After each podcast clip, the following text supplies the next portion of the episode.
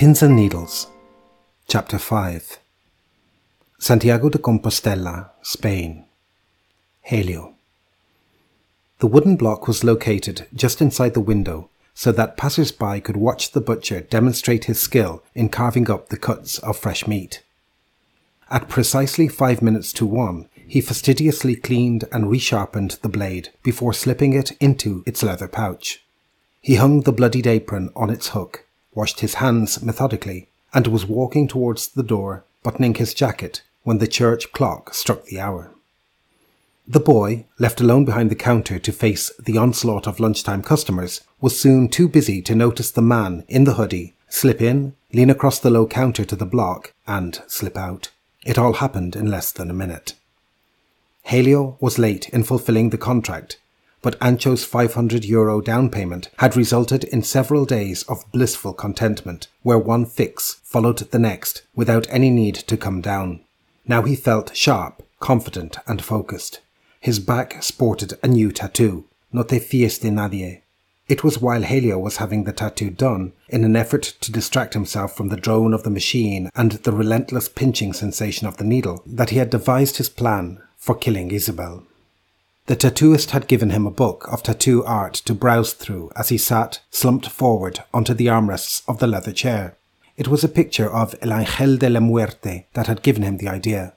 The tattoo was done simply in black ink. The hooded figure of the Grim Reaper covered the entire back of the person in the photograph. From its clasped hands, the handle of the sickle rose on one side. The metal blade of the death symbol disappeared over the shoulder, and a second photograph showed how it reappeared on the front of the body, angling down the person's chest, where the point fell just above the nipple. Helio had carefully memorized the image. After he slit her throat, he would create his own masterpiece as a bonus for Ancho. Isabel's naked body would be his canvas, a blade would be his needle, and her blood would provide the ink. His mother was out when he arrived home. He went into the kitchen and took the jamon serrano that hung on a butcher's hook. He put the huge ham on a large plate and placed it on the table. Sitting, he removed the butcher's knife, wrapped in newspaper, from the deep inside pocket of his jacket. Unfolding the paper, he examined the blade.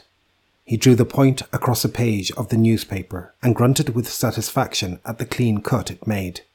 He rotated the plate until the yellow pinkish pork rind was facing him. Then, Frowning with concentration, he used the tip of the knife to carve a row of neat letters. Soy el ángel de la muerte.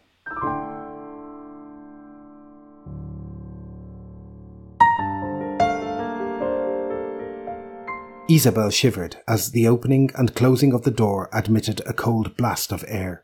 From where she was crouched, sorting shoes from a box onto a lower shelf, she couldn't see who had entered, but she became aware that Paula, behind the counter, was facing the newcomer with a smile while frantically signalling for Isabel's attention with a hand that remained below the level of the counter and, therefore, out of sight of whomever had entered.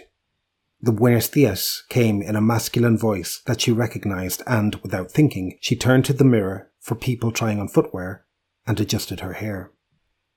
Buenos dias, Sub-Inspector. What a lot of stuff you brought us, she heard Paula reply. There's more in the car. We had a staff outing at the station, and I thought it would be a good opportunity to organize a collection. The response was really good. That's so good of you. I can't leave the till, but I'm sure Isabel will give you a hand. She turned to where Isabel was scowling at her and called, rather theatrically, Isabel is Sub-Inspector Pedrosa with some bags of donations. I wonder if you could lend him a hand.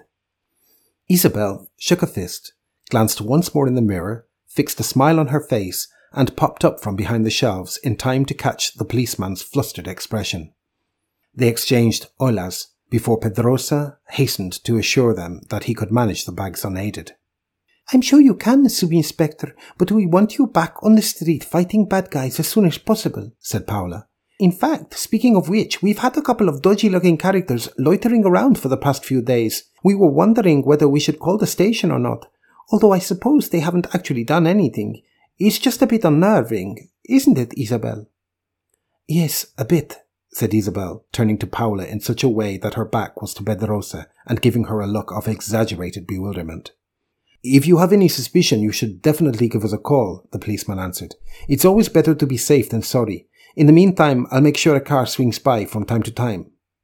Paula smiled innocently and continued. That's so good of you. So if they do show up again, which is the best number to call?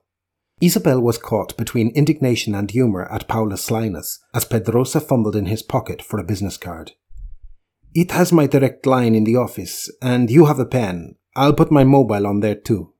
You're a star, gushed Paula, handing a pen to the sub-inspector. Is that an eight or a three? An eight. Uh, sorry, my writing is awful. Not at all, replied Paula, taking the card. Here, Isabel, I'll give this to you as you're on in the afternoons, and that's when they usually show up. Now I'll hold the fort if you want to give the sub-inspector a hand with those bags. What do you think you're up to? demanded Isabel as they watched Sub-Inspector Pedrosa's car merge with the traffic and disappear up the street. He's mad about you. I've seen the way you blush when he comes in, which, incidentally, is becoming ridiculously frequent. I'm a married woman, laughed Isabel, flushing. Paula smiled, and then the smile faded, and she looked earnestly at Isabel. I know it's none of my business, and maybe I'm wrong, but you don't seem happy, Isa and it seems very like the kind of unhappiness I had before I had the good sense to get out of my useless marriage. Isabel stared blankly at her. She found herself biting her lower lip to stop it trembling, and Paula realized that she had hit the mark. Like I said, it's none of my business, but if you want to talk about it. For a moment, Isabel was tempted to unload her suspicions of Ancho's infidelity upon her colleague, but the weakness passed, and, instead, she formed the words to politely but firmly retreat behind her wall of privacy. She was just as surprised as Paula, therefore, to hear what came out. I'm pregnant,